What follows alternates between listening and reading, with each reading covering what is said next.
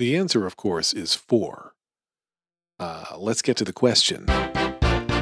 Your Daily Lex. 4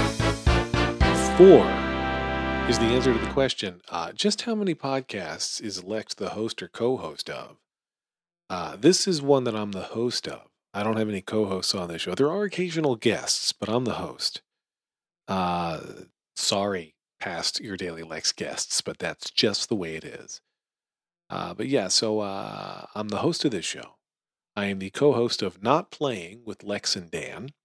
That's a podcast where Dan Morin and I watch movies that everybody else has seen, but that he and or I have not, and we experience them together for the first time. And I'm the co-host of Turning This Car Around, a podcast about fatherhood with Johns, Moltz, and Armstrong. And as of today, I'm now a co-host on one other show. That would be The Rebound. The Rebound is a tech podcast because what we thought was the world needed more tech podcasts hosted by white guys. No, there are a lot of those, and I was pretty adamant early on that I didn't want to do The Rebound unless we could find a way to do a tech podcast that didn't sound like a knockoff of other popular, successful, good tech podcasts. So The Rebound is a show with Dan Morin and John Moltz, two of my other podcast co-hosts from other podcasts. But the idea of The Rebound is, as you know, probably Dan Morin, one of the folks affected by the craptacular layoffs at Macworld, and this is The Rebound. You get it? You get it. Moltz came up with the title. He's pretty good.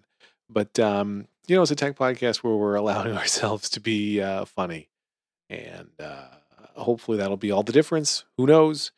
I'm expecting truly tens of listeners. I don't know. I hate doing that. Not even a humble brag, but the underselling or whatever. But yeah, I have no idea how many people will listen. But we had a lot of fun recording the first episode. I love those guys. That's why I do other podcasts with them. So even if no one listened and I just had the chance to talk to them on a recurrent scheduled basis for an hour a week, I'd be fine with that. If you want to find that one, go to reboundcast.com. I had to remember what it was, as you heard. Reboundcast.com is the home of The Rebound. And the first episode's all about U2, and I know you are not sick of the U2 situation, so go take a listen. This, however, is Your Daily Lex, which means that you have to hear some interesting factoid or story from my life. And here's the one I'm going to tell you. Our bus stop is on our side of the street when I take the kids to the bus in the morning. One family now. Let me try again. Everything I've said so far is wrong on this. There are 3 families that all have the same bus stop, 2, 4, and 6 on our street. The bus is actually on the other side of the street. It's not a busy street, easy enough to cross, but all our houses are on the even side and the bus door opens to the odd side on the opposite side of the street.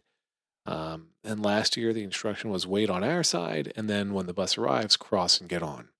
In part because it was just kind of easier, and in part because we'd be standing on somebody else's driveway who had no kids and no reason for a bunch of people to be waiting at their house for the bus. Now a 4th family has joined the bus stop, which is fine. I'm okay with that. But they come from the odd side. They're not actually on the same street. They come from a different street that, intersects with ours. And but they arrive and stop at the side where it makes sense for them. Sometimes they cross over to our side and then they cross back when the bus comes, and that's just silly. So when they get to the bus stop first, which they often do because there's a race to see who can be too freaking early to the bus stop, if I come out second and they're already there and nobody's on my side, we'll cross then. But then the other 2 families stay on my side of the street, and it's this weird, awkward, tense, like, are we turning into cliques? Are there group divides? Like, we all have fun and we're all able to talk to each other, but there's just this weird moment at the bus stop. And I thought you should all know. Today, I went out first, so I stayed on our side of the street. So then when the folks from a little further away came, they crossed and came to us, and they have to cross back again. And that seems so stupid. I would never cross and cross back again. I'm way too lazy for that. And now you know. Lex.